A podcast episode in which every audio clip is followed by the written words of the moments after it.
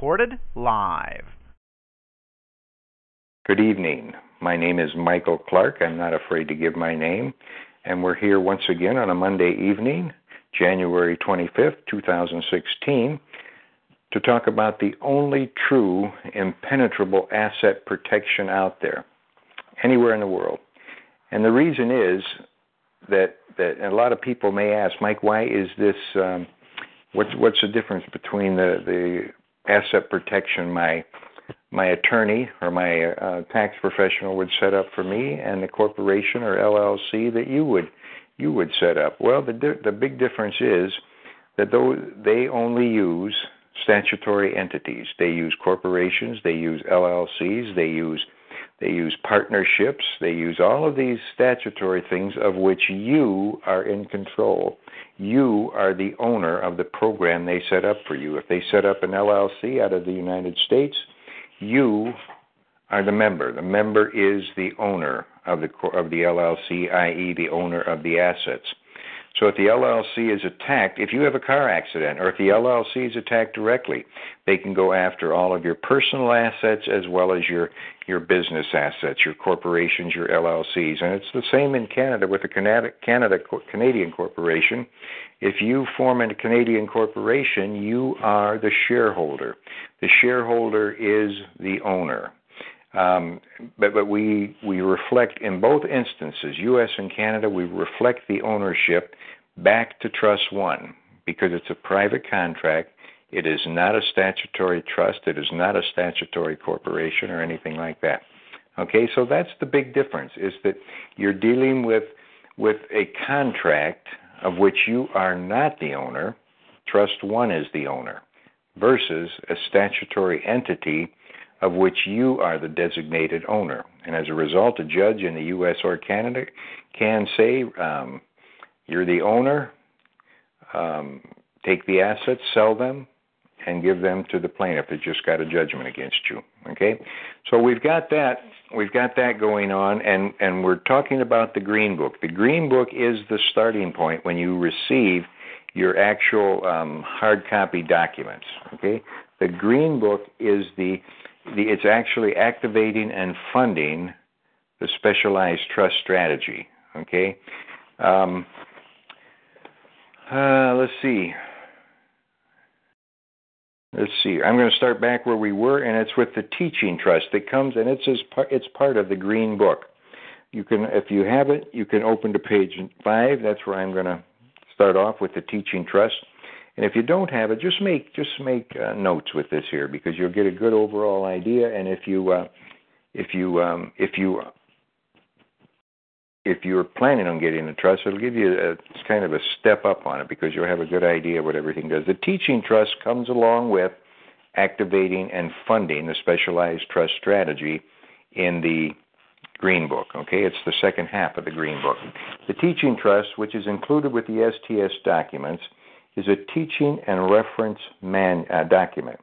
It is basically identical to the Trust One document, but does not contain names, dates, etc. Each page and some paragraphs contain a brief explanation of the purpose of that particular page or paragraph. This is to give the trustees the, the, the, the items printed in red, that's from me, and that gives the trustees and man, managers a better understanding of the purpose of that page or paragraph. The teaching trust is never to be copied or left in the presence of others without an active trustee or manager present. Okay, guys, I can't be. I, we we trust you. Okay, these are proprietary documents, and we will go after anybody that gives them up to an attorney or whoever, a friend. Doesn't matter. Somebody tries to copy our documents. Um, I won't spare anything to put a stop to it. Okay. Um, and we've had it happen twice. Both were attorneys.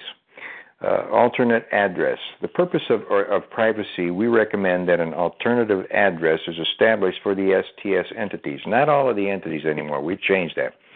Um, your home address has been appointed as the office for the for the trust program, for the STS program, specifically the trust, the office of the of Trust One. Okay, and now the only thing we recommend that's different in the Green Book, and remember this, is that you set up a separate um, if you're in Canada, you set up a separate address for Trust 2. Even if you're in the United States, I shouldn't have shouldn't have pulled out just Canada. In the U.S. or Canada, you want a PO box or a, a separate business address other than your home, which is the will be the office for the um, for the trust and the LLC. Even if you're in Canada, it's still the office for your LLC. But we want a separate ad, uh, address for Trust 2. It only has to be a PO box or a UPS box or a, a separate business address or something and here's the reason for that. We do not want the, the, Trust 2 files the UCC lien, and we do not want that lien to be filed from the same address as the office. That would look kind of ridiculous. That means everything's under one roof there. No, we want to put a little bit of distance between Trust 1 and Trust 2 so that when it files the lien, it's different. It's got a different address than the address of Trust 1. Okay. Now we used to use our our and in the U.S. you can you can use we'll use our 128 uh, Southeast Street, Crown Point, Indiana, Unit 565. We'll use that in the U.S. Uh, so you really don't need to get a PO box or anything if you're in the U.S. However, because the trust is a, is now a Canadian domiciled entity, we don't want to use a a uh, a, separate uh, a, a U.S. address. We'd like a Canadian address of some type for trust to it uh, also, and it'll have the Canadian address for the corporation. We want to keep the program completely domiciled um, in in the um, in Canada. Okay, completely domiciled in Canada. Um, so. That's about the alternative address. Just if you're Canadian, you just need one in Canada somewhere. It's a cheap little PO box or a, a business, but I would keep it to where you've got control of it. You don't use a person, another person's address or their business. They may get mail there and has no meaning to them, so they may trash it or, or just forget about it or something, and uh, it may be an important piece of mail. So get something, uh, whatever you get, it's it's um, it's um, tax deductible. So um, just go from there. Um, miscellaneous miscellaneous items. Let's go to funding the STS program now. That's on page six. Funding is the process by which the owner of certain assets transfers those assets to a new new entity they have just created, such as trust corporation, limited liability company, or partnership. Okay. Um, within the specialized trust strategy, there are three entities that must be funded: Trust One, and the limited liability company and trust two with the equity. Okay, that's what gives it the ability and, and the authority to be able to file a lien. Funding trust one. The final duty of the creator is to transfer. First of all, um, your assets are all tentatively, whether you're U.S. or Canada, they're tentatively protected uh, uh, in a in a tentative contract. They are protected rather in a tentative contract the instant we receive your application. Why? Because that's your way of saying to our creator, yes, Mr. Creator, I do, we do want to, uh, uh, we are going to accept your offer to transfer our assets in return for trust certificates. So by you sending in that application, it validates the fact that you are taking advantage and starting an STS program. So your program your your assets are protected from that moment. Now, you'll receive your documents, your your hard copy documents via priority mail um, um, in 4 to 6 weeks unless there's a problem like we've had with the Canadian changing the Canadian documents and getting everything in place now, which we have done. Pretty much the last phase of this is getting uh, getting everything set for Alberta corporations. We've got all the other ones with no problems, okay? So, um, to do that, to, to uh, um, fund, the, fund it, they're tentatively protect. They're protected by a tentative contract from the instant instant you send in your application. When you receive your documents, then that, this is an important part, guys. You can't put this off. If the dates are too far behind, you may we may get a court that would question that. You know, you say, hey, wait a minute, this was so important to you to set up a contract, trust, and get everything together, and you haven't signed the documents for a year or for six months or for three months. That's why we tell you this is very important. This will be the second most powerful document in your house.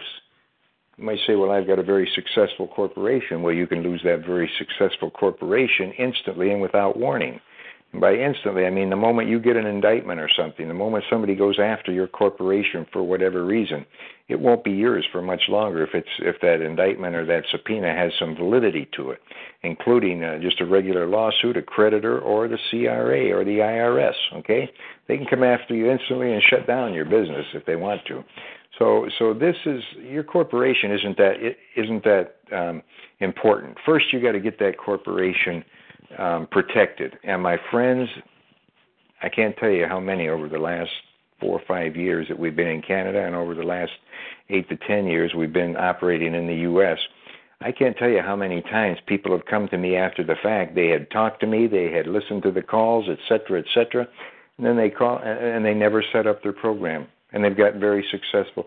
I, I can think right off the top of my head of probably a, a dozen uh, very successful companies in both countries that that procrastinated. They thought they were smart business owners. You're not smart if your business isn't protected. I'll tell you that right now.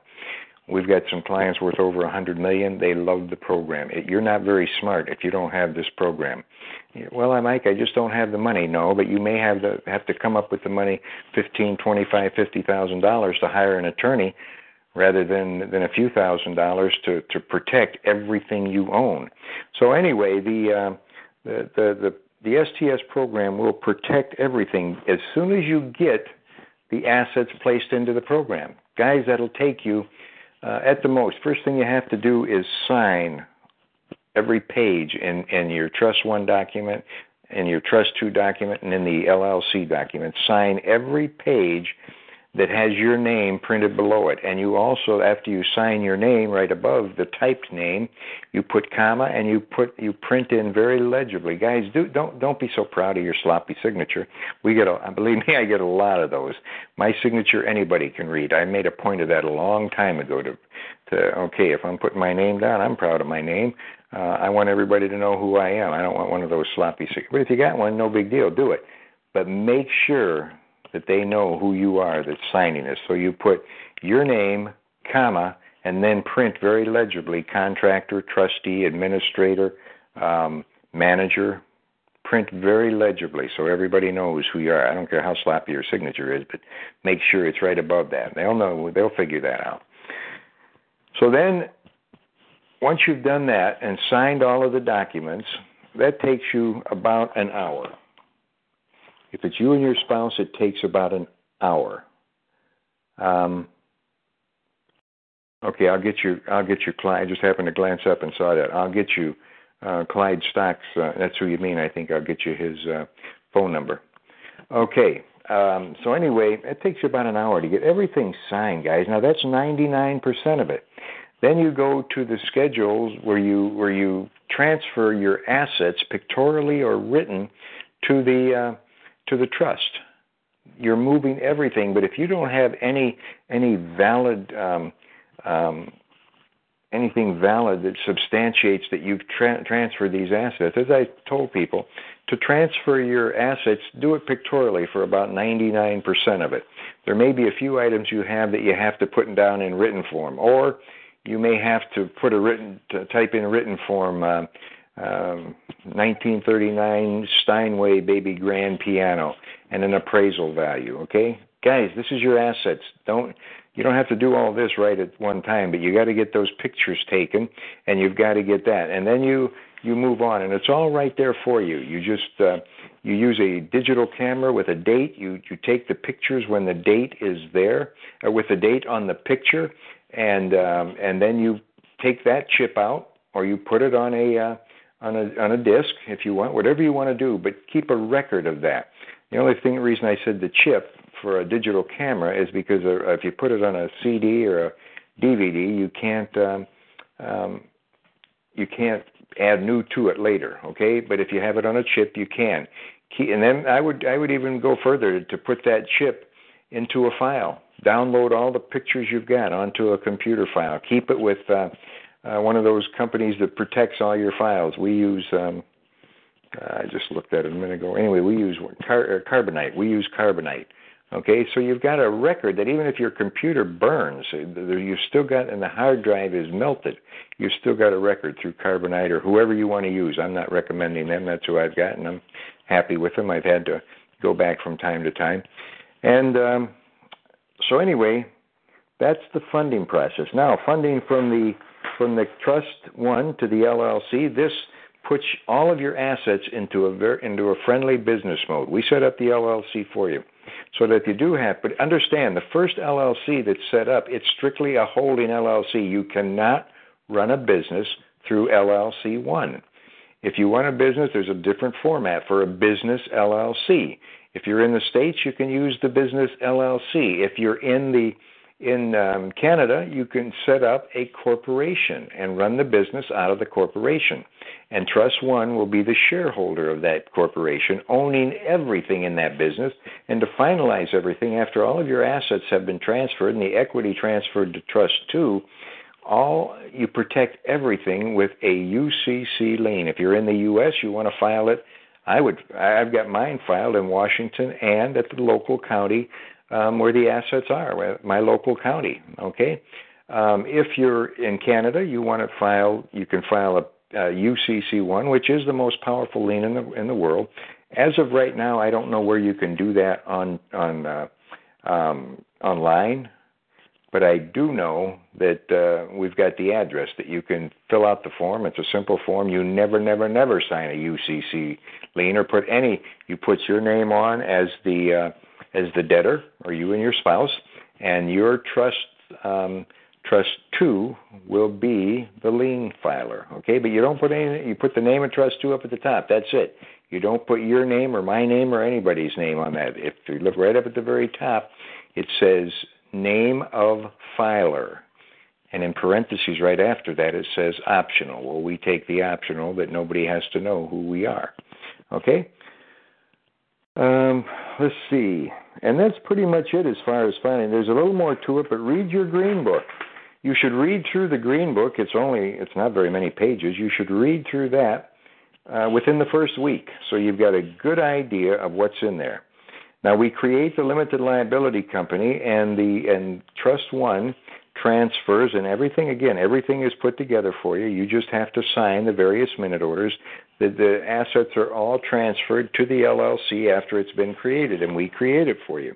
So everything is done for you. But read the uh, read the the green book when you get your documents right away. These are the instructions to get your program totally activated. You don't want to do something wrong, and then if it did come up in court, bingo, you're hurting.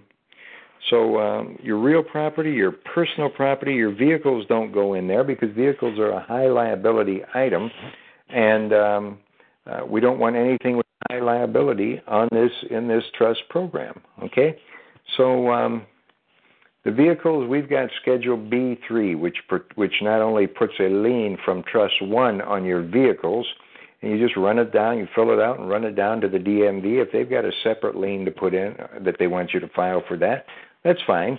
You go ahead and do it. It's got my signature on it, and um, um, you just put on there and you determine the amount of the lien on your various vehicles. You have to file one for each vehicle. Okay? Um, now I want to go over to the opening bank accounts, and this is probably uh, something that's that's it's very important. Um, if you're opening the trust bank account, U.S. or Canada, doesn't matter. You take the living trust document that comes with your program, the Living Trust document. You take that, you um, get it signed and notarized, or in Canada, you can use a commissioner of oaths, or you can use a, an MB. You know, I was told MB, but then um, I, was also I also saw something that was MBB. Uh, I don't know the difference. So we've been putting MB, but is it more proper for me to put MBB on um, um, anything like that? Okay.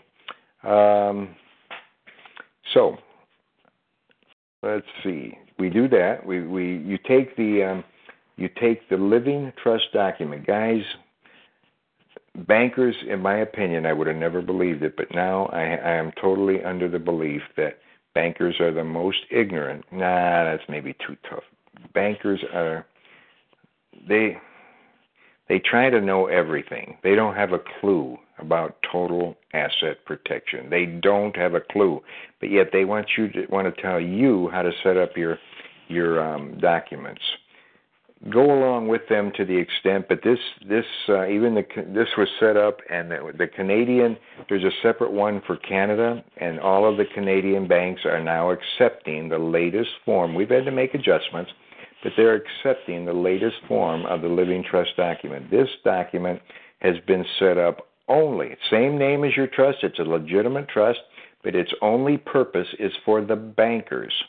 And if they uh, and if you want to know about living trust, a living trust is any trust that was created while you are alive.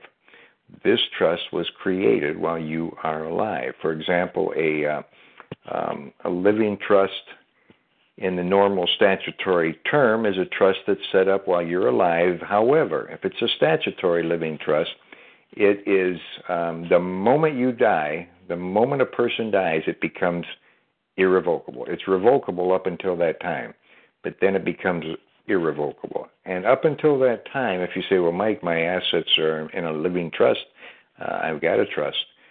A living trust, statutory living trust, has zero asset protection.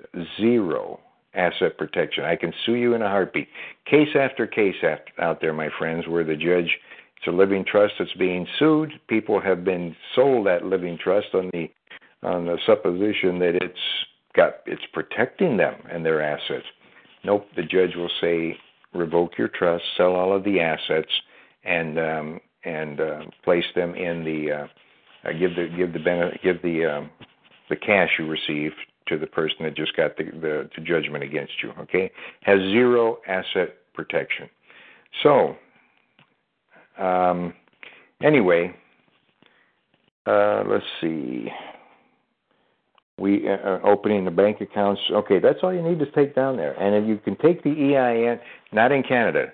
In Canada, don't ever mention the LLC and don't ever mention the uh, EI, an EIN number. Those both link back to the U.S. and a bank may have a problem with that. Okay. Once you've set up your trust, that trust is totally private. You don't have to inform anybody what you're doing.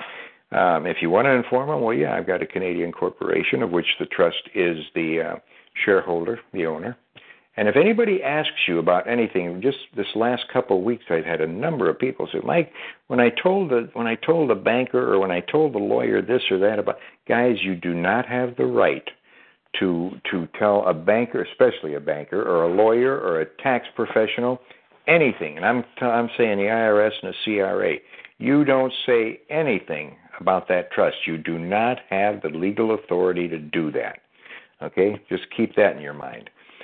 If anybody asks you anything about the trust, anything, you say, hey, I've, I've, I've signed an oath, oath of confidentiality. I can't say anything about it. Here is the, have my name and my email address, MPG Protect, and give that to them. If you have any questions about the trust, uh, Michael Clark, you, here's the person you contact. Michael Clark at mpgprotect at AOL.com. Don't even give him my phone number. If it's a good banker, then I'll call them. And if it's a decent guy, he just has a few questions or something, that's fine. But you don't answer questions about the trust, especially, especially to an attorney or a or a CRA or an IRS representative. Guys, see the reason they get you talking is because they can they're, they're recording everything. They know everything about your tax situation. They don't have to ask you for more information, but they do because they want to catch you. And then when they get you in court, they'll say, "Well, wait a minute. You said this over here, and then in, in, in when I was talking to you on the phone, you said this, and they two contradict. They look for as much and any anything and as much of anything as they can get to where you contradict yourself to make you out a liar. Guys, that is their number one thing. And we have uh, I have CID um, men with the families with the IRS, three of them. They don't know each other. They're different parts of the country, but they've all three told me that same thing. That's why they want to talk to you. That's why they want to listen to you, and they'll listen again on the recording after you've hung up. don't say, hey, any questions about the trust? I, I, I simply don't have the authority to say anything. The trustee is Michael Clark. Here is his email address. If they, and I haven't got any emails from any CRA or IRS agents yet. I'll tell you that. They don't want to get on the phone with me. And see, they they understand. Here's a big piece of information that I learned in uh, Regina, is that both the IRS and the CRA, they're both um, unsecured debt. Their claims against you are unsecured debt. That's why you can protect your equity because equity is defined as personal property. And you can protect any of your personal property through a UCC or an um, um, PPSA lien, and and that's simple enough to do. And if you file the the UCC in Canada, if you file the UCC first, and then you file the PP after you get your confirmation number on the UCC lien, you file a PPSA, and and you include the confirmation number in the PPSA lien. That's a, that's putting them putting it right in front of their nose that you have another you, you've got the most powerful lien in the world protecting that property for the trust. Or I'll let them know that, you know. And um, so when you file the liens, you put that in there, and you file it in the name of trust two. So um, so that's and, and when you go in there with your with your living trust document, you just simply here's what you do, guys. Don't get don't elaborate. You're in a deposition. You know what you do at a deposition? Yes, no, yes, no. You do not elaborate on anything. You don't say anything beyond the question they ask you. Um, the reason is they'll try and use something against you. If you start elaborating, well, here's here's why I did what I did. Perfect makes perfect sense. No, guys, they've got you. They've got you. When you when you're talking to a banker, I'd like to. Here's what you say. I'd like to open up a uh, a checking account for my living trust and hand them a copy, a copy of the living trust document. Okay, so they've got a they've got a copy of that document in their files.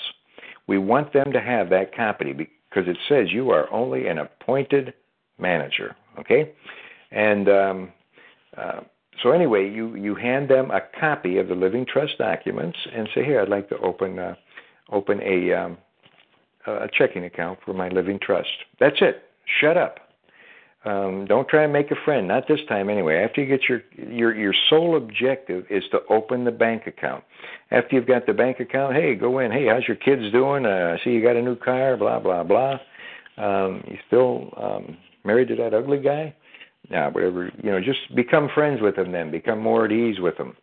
Um, so that's all you do. In Canada, you've got um, in Canada you give them you give them the living trust document now, if they ask you about in in the U.S., they may ask you for an EIN. We will have that with your documents. In Canada, we don't do that anymore on Canadian Living Trust. We send you the the, the um, we send you the um, um, form to apply for a trust number. However, you don't even have to do that. I've been told by tax authorities in Canada that, by the way, Deloitte was at the uh, was at the Regina um, seminar. Uh, it was really nice. I, I learned I learned several things from listening to those people.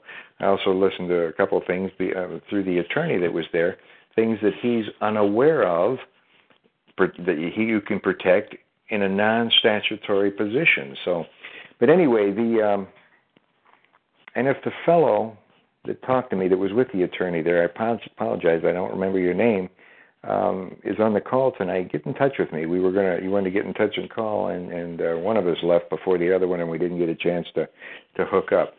So, um, and by the way, I'm just ignoring. I see you're typing things in, which that's great. I appreciate it.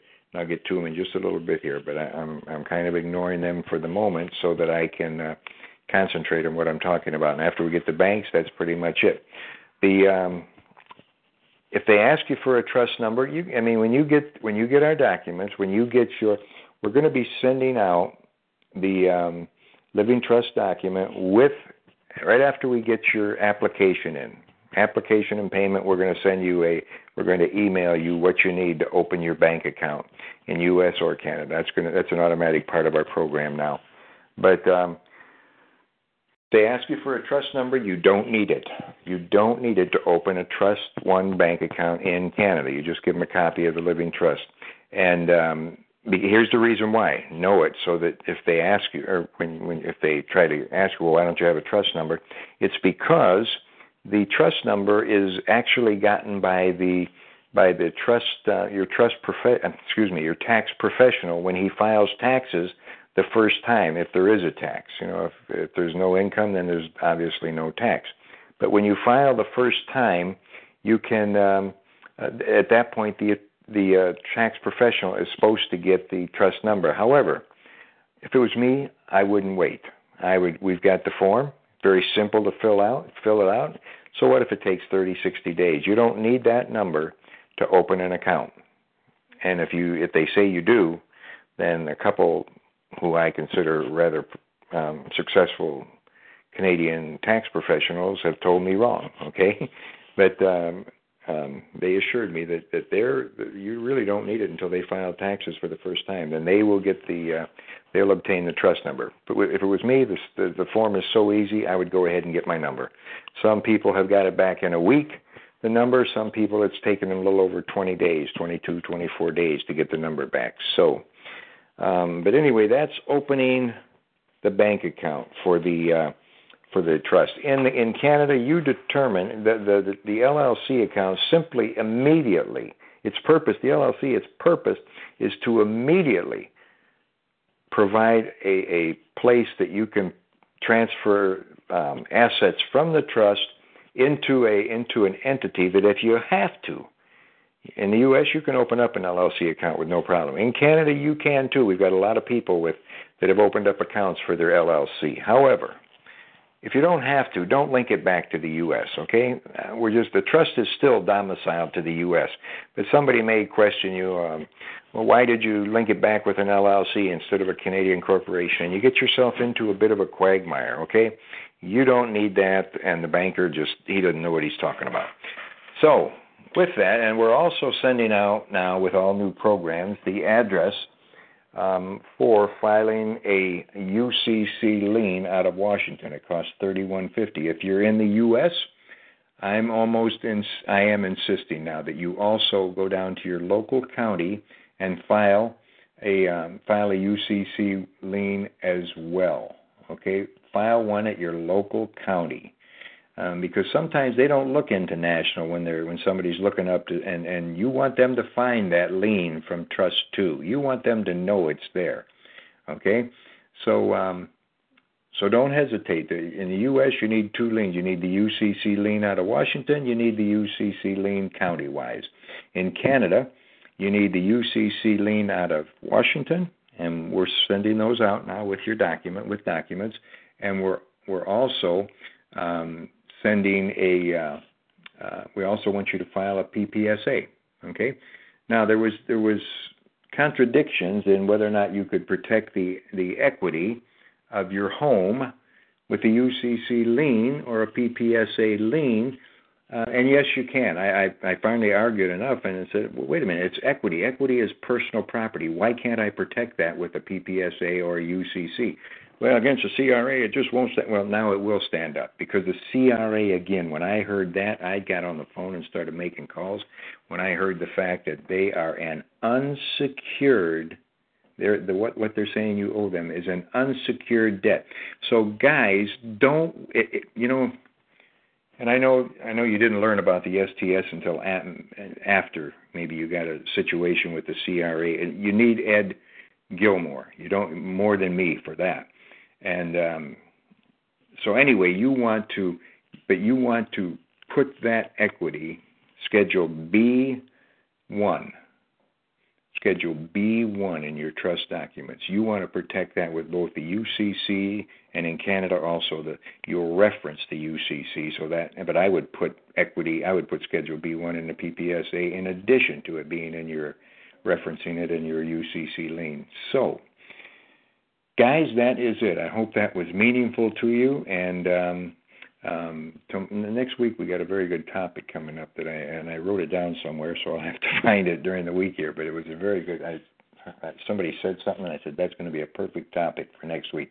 So that's the end, pretty much the end of that's the main parts of the green book.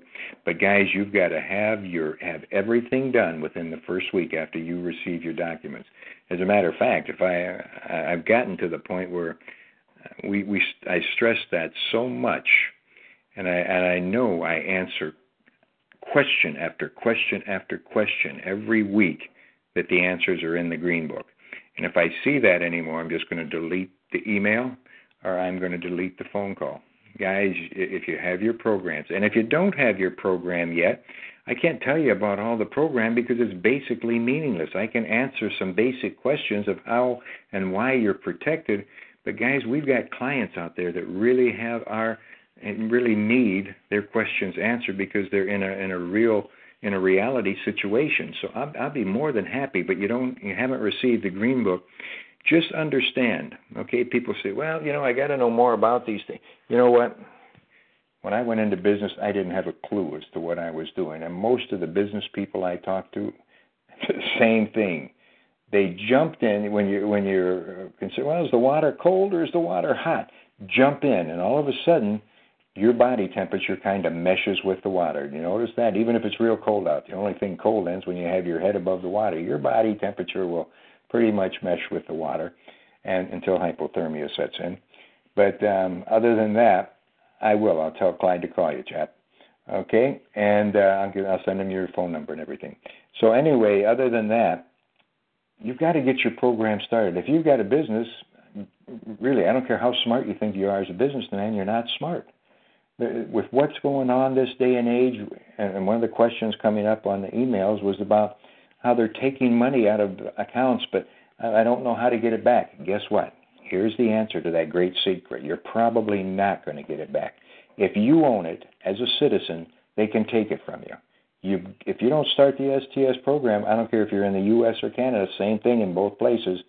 Uh, you're going to be very surprised one day when you wake up and you want to do something and you go into your bank account and all of a sudden there's three thousand dollars gone or seventeen thousand or twenty five thousand dollars gone and you'll go into your banker and you know what they'll say they'll say uh, bail in the, the government took it for whatever reason and they'll give you they'll give you a, a dozen different reasons guys why even go through that? You need to you need to then spend fifteen twenty five thousand dollars to to get a, an attorney on retainer to try and fight for you and it'll be useless.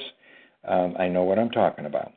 So so if you if you if you hesitate to spend that that money, and I know it's more in Canada now, but guys, as Ed Ed Gilmore said in front of a couple of different seminars, he said, guys, you won't ever find a program as protective as the STS program.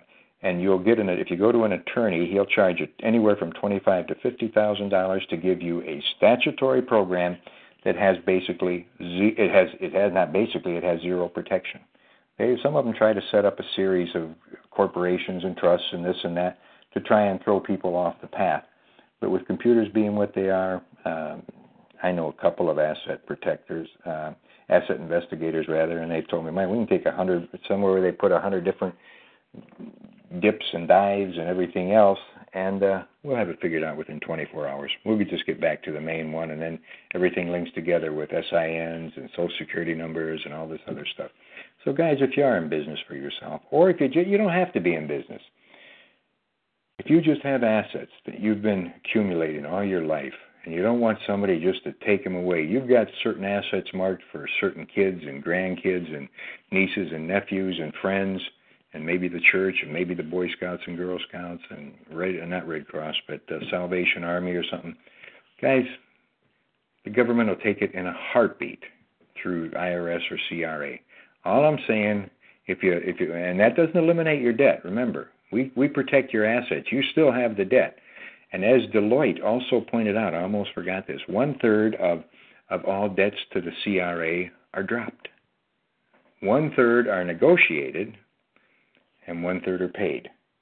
So why not get yourself in a position where they're going to say, wait a minute, this person doesn't have any money, not only are all of their assets tied up, but their income sources are all tied up. They've got a private contract on that, assignment of income. Don't let them take anything from you. We've got PFL just Mike. They're taking 15% of my of my um, our our our SSP or the Social Security in Canada, and they're taking 15% of it. Well, guess what? We've got a couple clients where they're taking 100% of it. That is unconscionable. Unconscionable. And now they've got to where they can, both countries, U.S. and Canada, I just read this the other day, that they're getting to where they'll automatically, for what your debt is to the IRS or the CRA, they're going to put a lien on the equity in your home. Wow. You're going to sit there and not start your program? You're going to let them put the lien on first, and then there's not a single thing I can do about it. Once they get that lien on there, guys, and it's right in front of you, it's an unsecured debt now, and you can secure that debt through a UCC and a PPSA lien, and they can't touch it then. You're not a citizen anymore. It's not a citizen that owns that equity, it's a trust. Okay? So, with that, I'm going to start answering some of these questions we've got here. I hope today's call was meaningful to you. Um, let's see. Um, hello from Sunrise Side of Michigan. Jeff Janis is my is from my hometown. That's great. Um, got 16. Marcel, how are you, brother? How are you, Marcel? Um, uh, Michigan. Nate here. Hey, Nate, how are you? Uh, I want to get back to you, and I hope I hope things are going better there.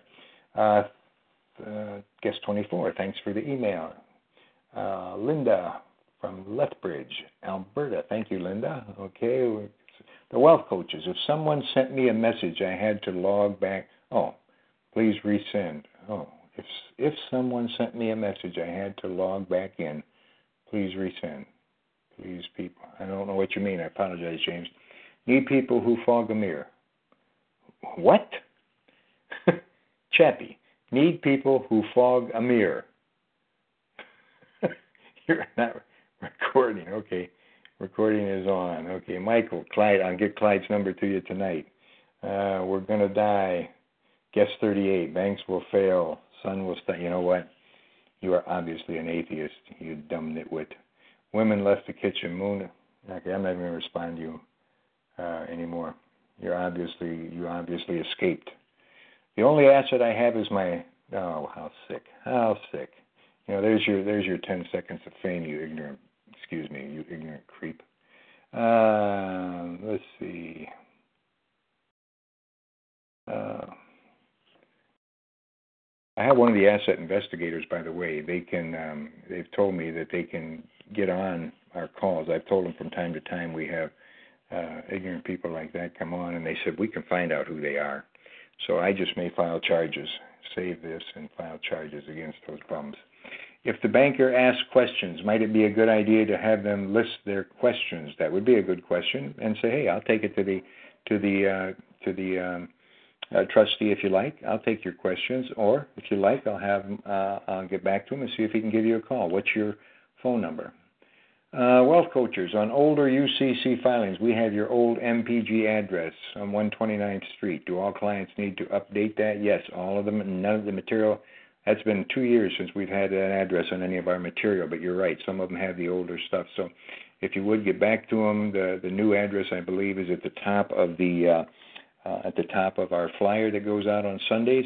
But that's a good point. I appreciate it, James or Coral. I don't know who typed that. What do you do if a UCC or PPSC filing was done, but someone used the same address? It's it's not going to hurt. Well, yeah, it will because they'll send the confirmation to the old address uh, same address. And and if it happens on that, you know what? We know about it now, so let's make some changes. If you have to file a new one and spend another thirty-one dollars or whatever it is, uh, it's better than having something come up to where they say the UCC lien is is no good. So, um, tell Clyde to call me. I will do that. No sound. Guess 39. Okay. The wealth coaches, when you send an attack response letter, it's not an attack response anymore.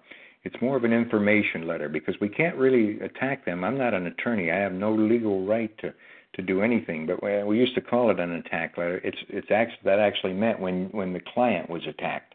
If you it's now it's a you you said it right attack response letter.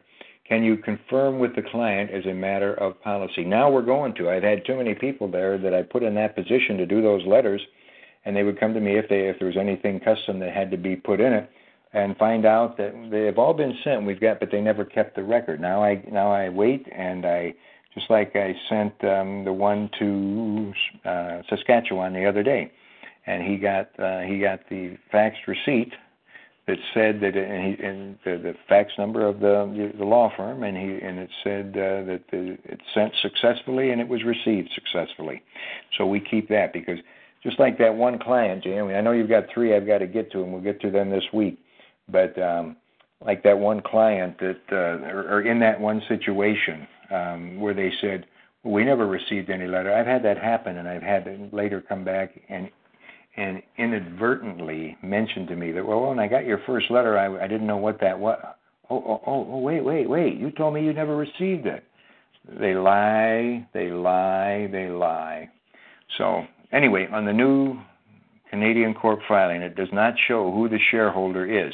How do we prove how do we prove that Trust One is the 100% shareholder and not the contractor? Um, well, not the contractor. The contractor would be Trust One. But anyway, when I asked them that, it really surprised me. They said you just put it in a minute order.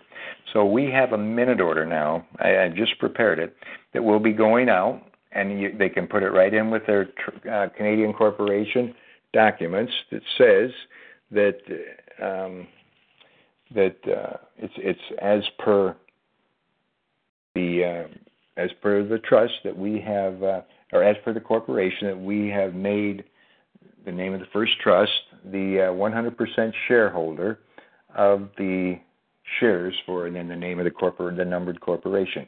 It's all it takes. I, I asked, I, I asked the person a second time. I said, "Are you kidding me? That's all you have to do to prove to to prove." Now, when you file your taxes the first time, then they will also ask who is the shareholder, and you'll put it down there as well. But initially, that's all you have to do. That, that stunned me, and I was I was glad to hear it. I mean, it's very simple to do um, is that shown on the registration form, but not the documents sent to the client? Um, nope, nope. When you first start, until your taxes are filed the first time, you simply do it with a minute order, and I would have the minute order notarized or commissioner of oath or an MB. Um, can somebody from Canada, before we're done, can you mention? Can you just type in what's the difference between an M, uh, no MP, an M- member of parliament or an MPP. I don't know what the second P would be for, or did they just mistype it? Okay.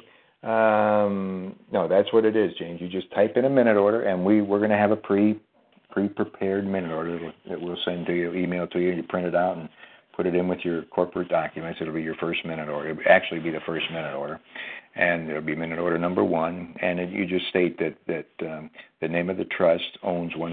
The, the shares of this corporation have been transferred, and 100% of the shares owned by this corporation have been transferred to. And then you put the name of the tr- of your trust one in there, and get it so it's so it's got a date and a, and a notary or commissioner of oaths or something there to, to prove the time it was done. It appears on the renewal form for the for the numbers corp where you put in the shareholder trust one. Uh, it appears on the renewal form for the numbers corp for the numbered corp where you put in the shareholder of trust one. Yeah, whatever it. Yeah, but that's what I was told and Hilda, Alberta, Alberta Regi- Hildy, Alberta Registry um, accepts the minute order and give a read receipt. Oh, okay, well that's good. So I'll get that put together for you. So in Alberta, when you go down to file for your, um, you go down to file for your um, corporation, you can do that. We want to ensure that the registry does not connect the client as the shareholder. No, it won't. You put in who the, who the shareholder is going to be, and uh, even even if they did, the um, which they shouldn't, not if you do it right. But even if they did, you just quickly fill out another minute order, fax it, or take it down to the registrar's office and and do it. The annual annual filing may show the client. Um, that shouldn't. Not if you, just like Hildy said, you take the minute order down there and they accept that. Um, so, and, and um, believe me, I think you're going to find out in Canada, as I have in the U.S. with bankers and other government officials and things like that. It's not going to be us. Once we get it down pat, it's not going to be us that's making the mistake. It'll be. I, I'm very um, Good, Hildy. Yeah, so there you go, James. Hildy uh, confirmed it. So anyway, uh, Alice Jean, MPP is member of provincial parliament. Okay, versus MP, which is just member of parliament. Maybe that's in, maybe that's the national parliament, the federal. Okay, MPP, member of provincial parliament. Thank you so much, Alice Jean. Uh, again, what is a MPG address? Um, and the MPG address is, and write this down. Take your time. If you don't have it, write it down. It is 128 South, just an S, 128 South East Street.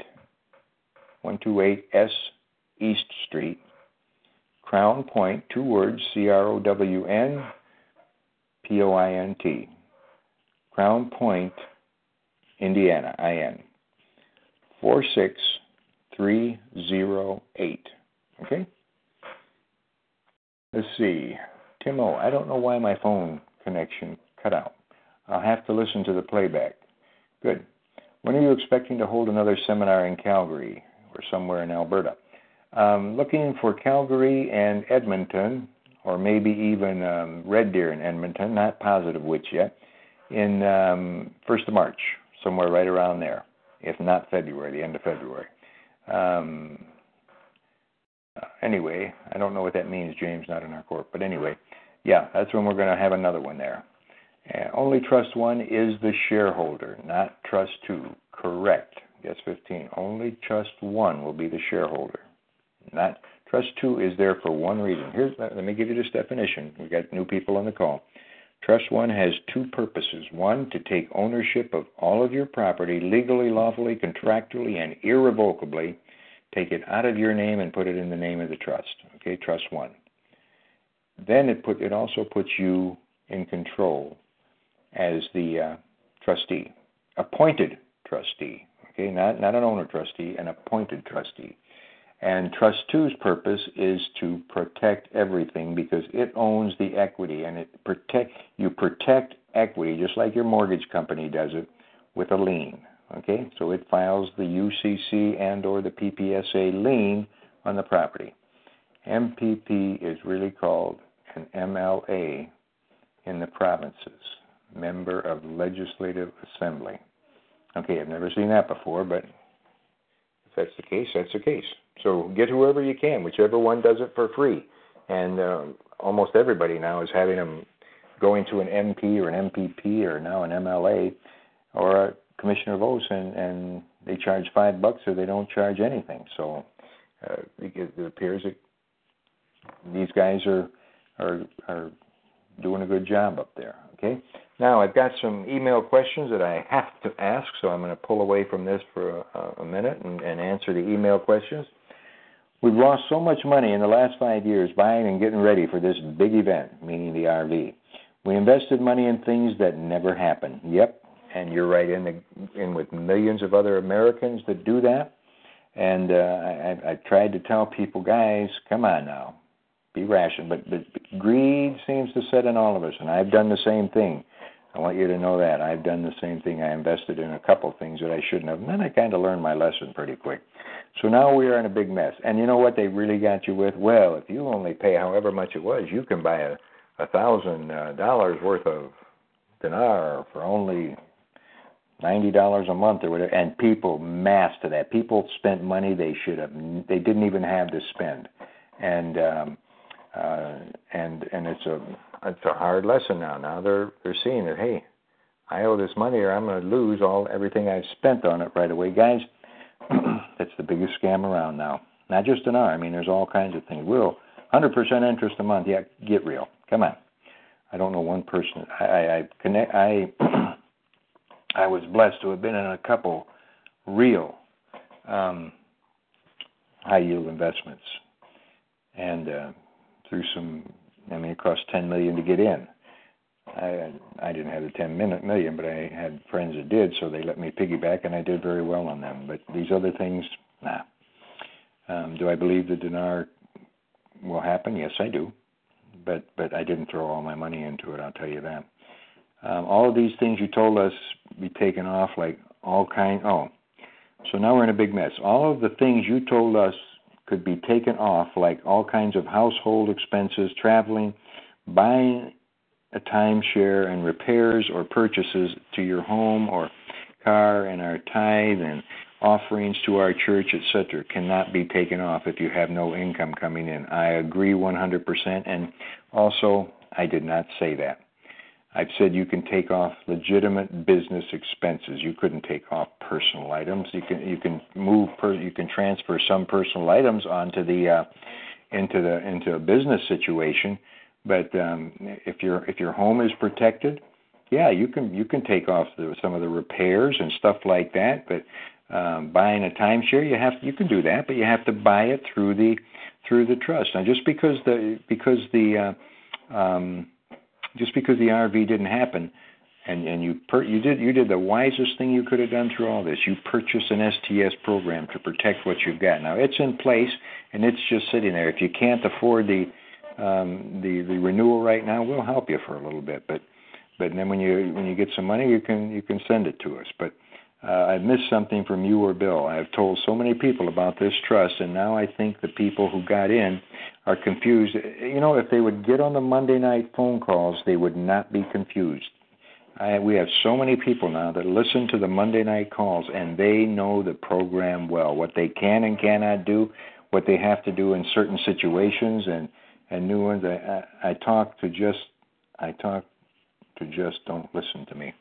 Um, I can understand that, but don't you know because the RV hasn't happened and it's it's it's psychologically that's the thing people like to do. They they they if something's not going right, they want to blame somebody else for it. It's not us.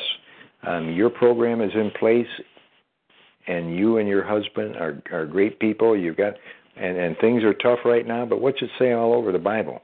you learn through the tough times. You've learned not to grab every because I could make anything. I could make cabbage sound like you're going to be a millionaire in three days, but obviously, and in reality, you wouldn't believe that. So, okay, so just um, sit tight. Don't worry about it. Your hey, your things are tight right now. I've been there. I've done that. I've bankrupted in my life. It's a tough thing to go through when you're broke. Okay. But you've got to do things for yourself. You've got to first of all get your mind in the right direction. Okay where I go to church, I want to give some money, but I don't think they will protect themselves. I don't. I know it's the Lord's when I give it, but I want it safe. Uh, and this is Verva. And Verva, I've read your question now, and I want you to know that once you give it to them, it's theirs. You're not going to be able to protect it. Come on. Um, and and there is they've got people in there just are just as smart as you, maybe a little smarter, maybe dumber. So just if you're going to give it to them, if you're going to give money to your kids, don't say, "Well, I want to be on that program too, so that so that I can help them." Why? You made all kinds of mistakes in your life, and so have I. Let them make their own mistakes, okay? So what if they go broke? Just don't give it to them that readily again, okay? Um, besides owning the paid-in equity in a house, can the trust also own the mortgage? No, the mortgage is owned by the mortgage company. The idea is to continue paying interest and getting that tax deduction. Well, you yeah, you can pay the mortgage if you pay off the, the bank or the mortgage company that has your original mortgage and you put on a new mortgage through the trust. You can do that. Or the LLC. Do an LLC just for mortgage. That you can do. Does the statement below mean that I do not need a corporation to put my house into? You can, here's the statement. You can protect the equity of your house by fi- filling out Schedule B1 real property equity transfer and filling and filing that in the lien. You can, you know what, that can protect the equity. Most legal authorities I've talked to don't even know that equity is an intangible personal property, which is why you can put it in a PPSA. PPSA will not accept real property. But by putting in just the equity, but you've got to set up a contract, um, which we do, Schedule B1, and uh, where you're transferring all of the equity to Trust One. And um, um, you can protect it that way. But I'll tell you what, you also want to, if at all, that'll give you protection. But you still may have a battle at some point. You may not. We haven't had anybody that has yet, so I shouldn't even get into it. That's the way to protect your equity. At first, Ed Gilmore didn't believe that, and I said, Ed, it's personal property And then he and even Lawrence, Lawrence got on his case about it. They went back and forth and back and forth. And Lawrence is probably the one that really convinced Ed that hey, this is personal property. Um, so anyway, um, yes, you can protect the uh, the equity. And anybody that buys the house, they're going to have to satisfy that lien before they can purchase that house. Does the statement below mean that I do not need? Oh no. So to protect your vehicle, you get a UCC lien against it. No, you don't. It does not. UCC does not protect the vehicle. We have have the form on Schedule B3 now eh, um, to protect a vehicle. If that's if you've got an older program and it doesn't have that, uh, then you can do that. And, and it goes directly to the DMV, and they send they take it and they send you back a new title with the with the um, um, with your trust one as the lien holder, and you put in the amount. You give them the amount that that you, the trust one owes. You owe trust one for that amount. Okay. Um, and then you get a PPSA lien that references. Nope. So that's what you do. You you look at Schedule B3. If you don't have vehicle lien on Schedule B3, send me an email and we will get send you. I'll send you have them send you out the the new lien form right away. Therefore, why can you not do the same for your house instead of having to start a corporation? You can. You can protect Schedule B1. I didn't realize that Ed Gilmore had had agreed to that eventually. Last time I talked to him, then Lawrence told me in Regina that that they had it, and, and so I asked Ed the other day, and Ed said, "Yeah, you can. It's personal property. You can protect the equity in that in that. Uh, that's yours to protect. That's intangible personal property." Okay, thanks for the instructive article on the subject of CPP. We recently heard that the CRA will redirect payments at source of undisputed tax amounts, and that in some cases taxpayers may be able to have these payments restored by writing a letter to the CRA and put forth arguments of necessity. Obviously, every situation would not entitle the taxpayer to have his or her CPP payments restored, and the odds are overwhelming they will not restore. Okay? Once they get their hands on your monies, guys, you've got to get in priority position more than anything else. You've got to get your life in priority position over anybody and everybody that not only would want or want to jump at an opportunity to take your assets, and they can do it if the assets are owned by you as a citizen.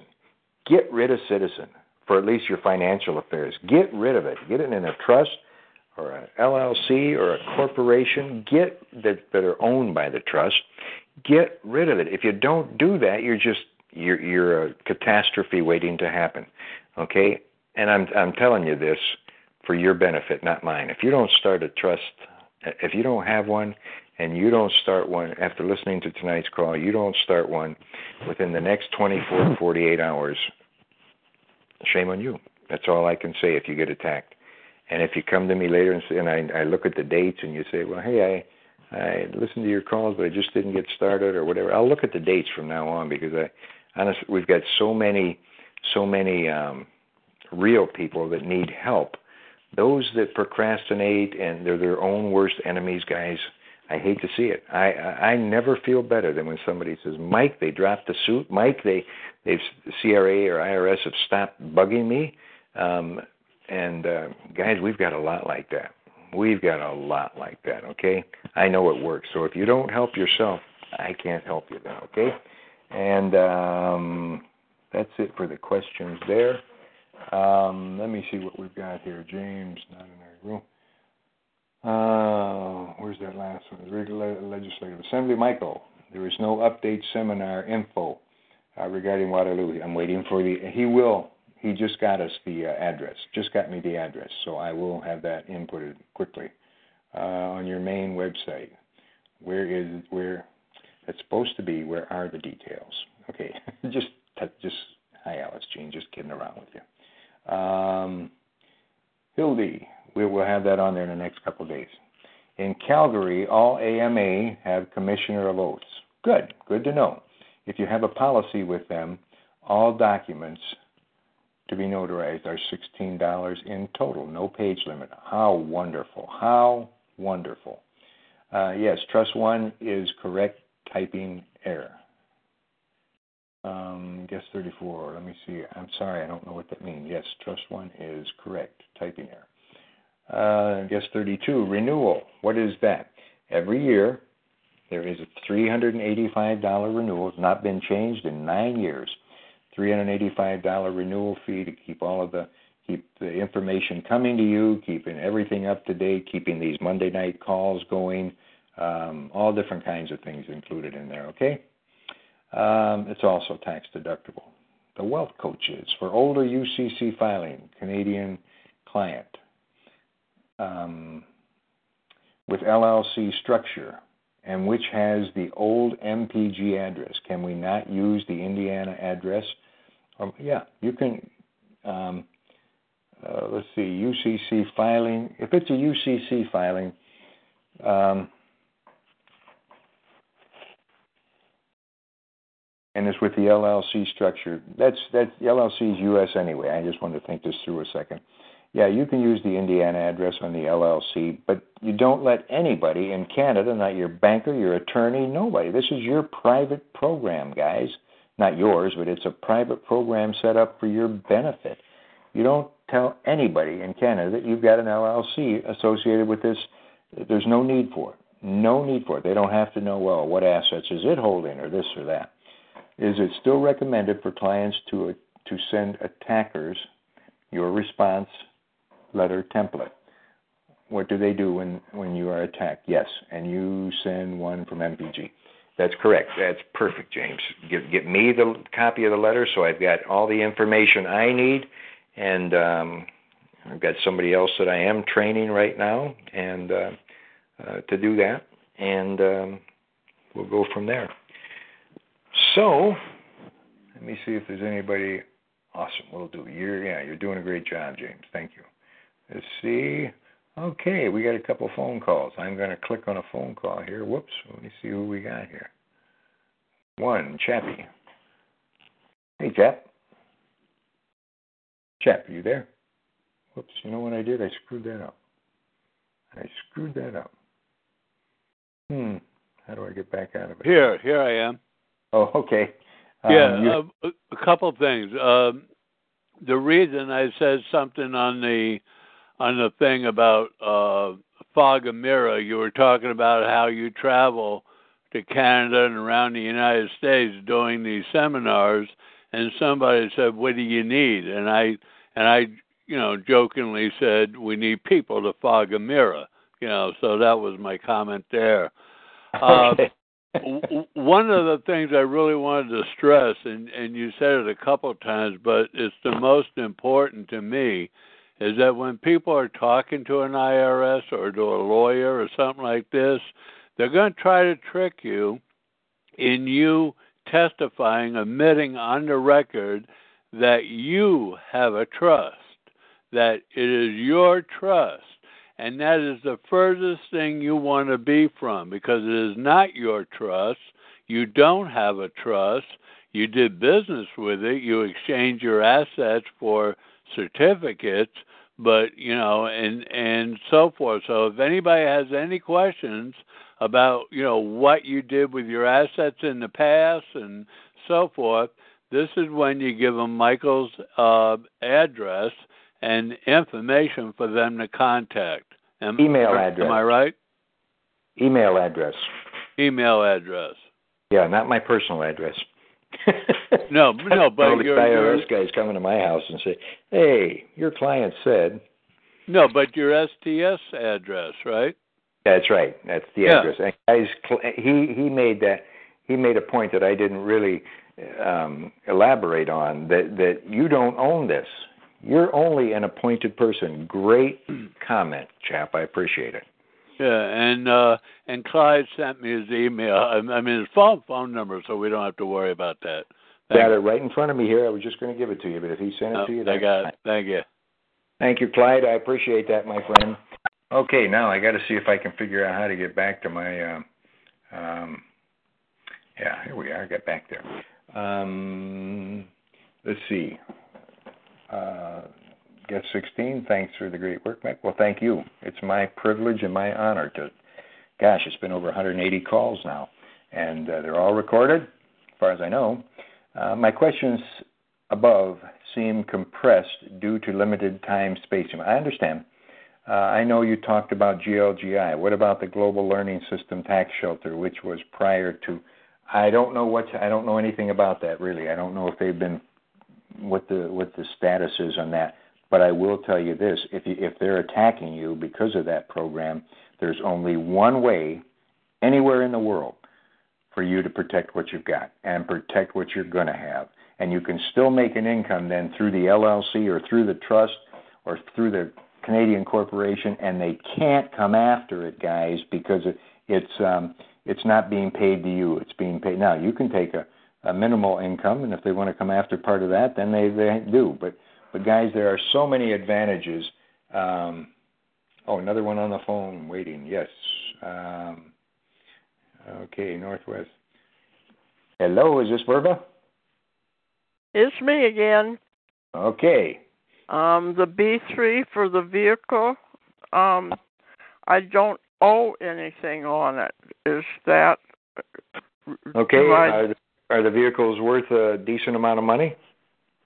Yeah, probably a couple grand. Okay, then you can put one on. It doesn't cost you anything. You just take it down to the DMV, and that way, at least they can't take the vehicle. They probably wouldn't anyway. Even in a bankruptcy, you're allowed a vehicle and stuff. So um, if they're a couple grand, it, it all depends on you. You know, to you don't have a have about a forty three thousand dollar Mercedes. No, I got a nineteen sixty five Ford pickup truck and uh, and a two thousand Mercury Sable. Uh, Sable. Good for you. God, I had a '65 Chevy uh, Dodge pickup truck. So, all right. And one more quick. Go ahead. Um, I the the first part of the question you already answered, and then the bottom I said, could I open up account that she would sign on? That who is she, who is she? Who would sign on? She would be the uh, treasurer of the church. Yeah, um, no, you know, once you turn the money over to them, you can put some stipulations in there, and uh, before you give them the check. But but pretty much you want to leave it. You know, if they've got board members and stuff. Um, they don't. It's just the the preacher okay. and and the secretary. They it's secretary and treasurer. Yeah, you can make those recommendations if you want. That'd be fine. You're gonna you can't put everybody on there as a signator. So yeah, no, can, it would be just her. It would be just the treasurer or the pastor. Okay, that's two. So it's not just her; it's the treasurer or the pastor. Yeah, you can make that stipulation in there. Talk with them about it. Say, hey, I'm willing to give you this money, but I don't want just anybody and everybody using it at random. I would like just as I would like the board to have to uh, make an agreement on it, and then the only ones that can be signatories would be the treasurer and possibly the treasurer and the pastor. Yep, but, you can do that. But my object is protecting it from the thieves and the government. Well, once it's in the once it's in the church, there they they've still got their tax obligations or or whatever, and unless they've got a foundation, but uh, you know I wouldn't. Churches they they're gonna. We don't. We I don't deal with that. You know what what their tax situation is, and you've got to leave that to them so you don't get yourself in a trick bag. But but um, and we all know about it, the situation. So I would just give it to them. They'll they'll have their advisors take the money and put it to the best use they can. So, okay, dear. Yeah. There's nothing you can someday do. Someday you and I will talk privately. Okay, we'll bring Chappie in with us too. No, okay. I don't think he could handle it. okay, talk to you later. Thank you very much. You're welcome. Bye bye. Okay, let's see. What uh, what else do we have? Do you have another? GL or GLS or GLGI, no difference when it comes to protecting assets. It's your assets. You're you're absolutely right. No difference. Doesn't matter who it is, what it is. It doesn't even have to have anything to do with taxes, guys. There's tons of lawsuits, uh, litigations out of control in the U.S. and many people in Canada have told me that the same things, um, same things are happening. Let's see. I have heard both answers to this. Do we have our Social Security number go into our LLC? or into T1. Um, T1, that's Canadian. Um, you know, let me tell you guys, it doesn't, in my opinion, doesn't matter on your Social Security number or your SIN. Asset investigators can get these, and believe me, the CRA and the IRS have asset investigators. They they know what your your um, numbers are. If it asks for it, especially in Homeland Security in the U.S. now, we have to give it. You know, if a bank, excuse me, if a bank asks for that, you got to give it to them. I haven't received a call, email for the last two weeks. Have you changed your process? Guess 42. Is this um, um, Kelly? I think it was. I think it was no. Well, anyway, see Ohio waiting. Ohio. Okay. Anyway, um, yeah, get. I think I got your email, and I think I put you back on today. Um, but send me your send me your name and email address again, and I'll double check. Okay, if it's the same person I'm thinking of. Okay. We have Ohio on the line. Is this Nate? It is. How are you, brother? Good, brother. How you doing? Oh, hanging in there. I uh, want to get right to the point and appreciate your taking time to talk to me for a second.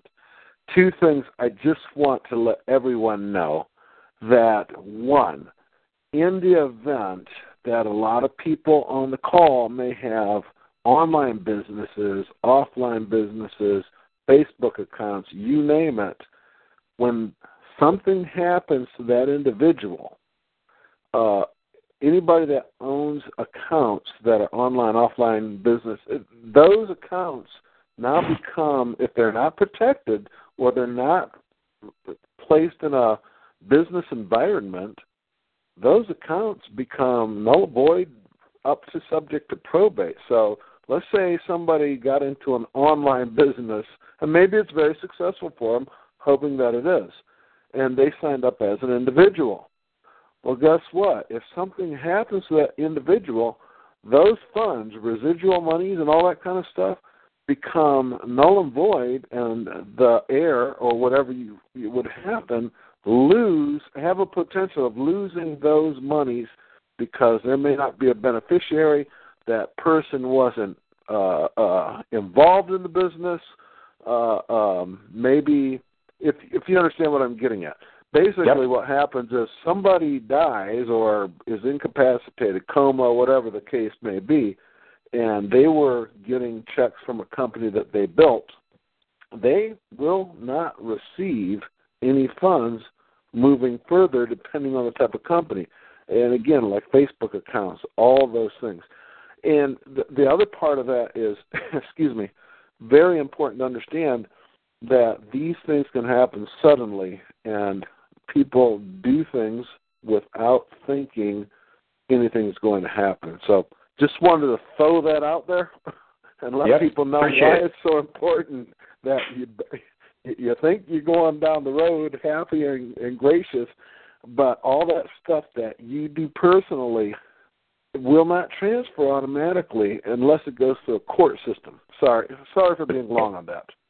Yep, and and that's a that's a great point, Nate. That that uh, and we have a lot of people that they've got accounts out there and businesses, a lot of MLM people that have the program, but they they've got a lot more friends that are earning a decent living and they don't they're not aware at all. They just think life's going down the road until all of a sudden bang, they get a summons, they get a subpoena, they get something and all of a sudden their accounts are locked up. And you guys don't your your job isn't court cases. Mine is now. It happens so often it's not even funny, and you never hear about it in the papers or anything else. Thanks. Good point, Nate. I appreciate it, brother. Thank you, brother. Keep it. Bye bye. Okay, guys, come to the end of another Monday night session, and it has again been my privilege and my honor and my pleasure to talk with everybody, to answer your questions, and, and to hopefully get you straightened out on a on a true and simple um, uh, God bless each one of you, and, and I hope that uh, everything goes well the rest of the week. And see you next Monday here, uh, same time, same station. Good night, Mom and Dad, and good night to all of you. I appreciate you coming on. Bye bye.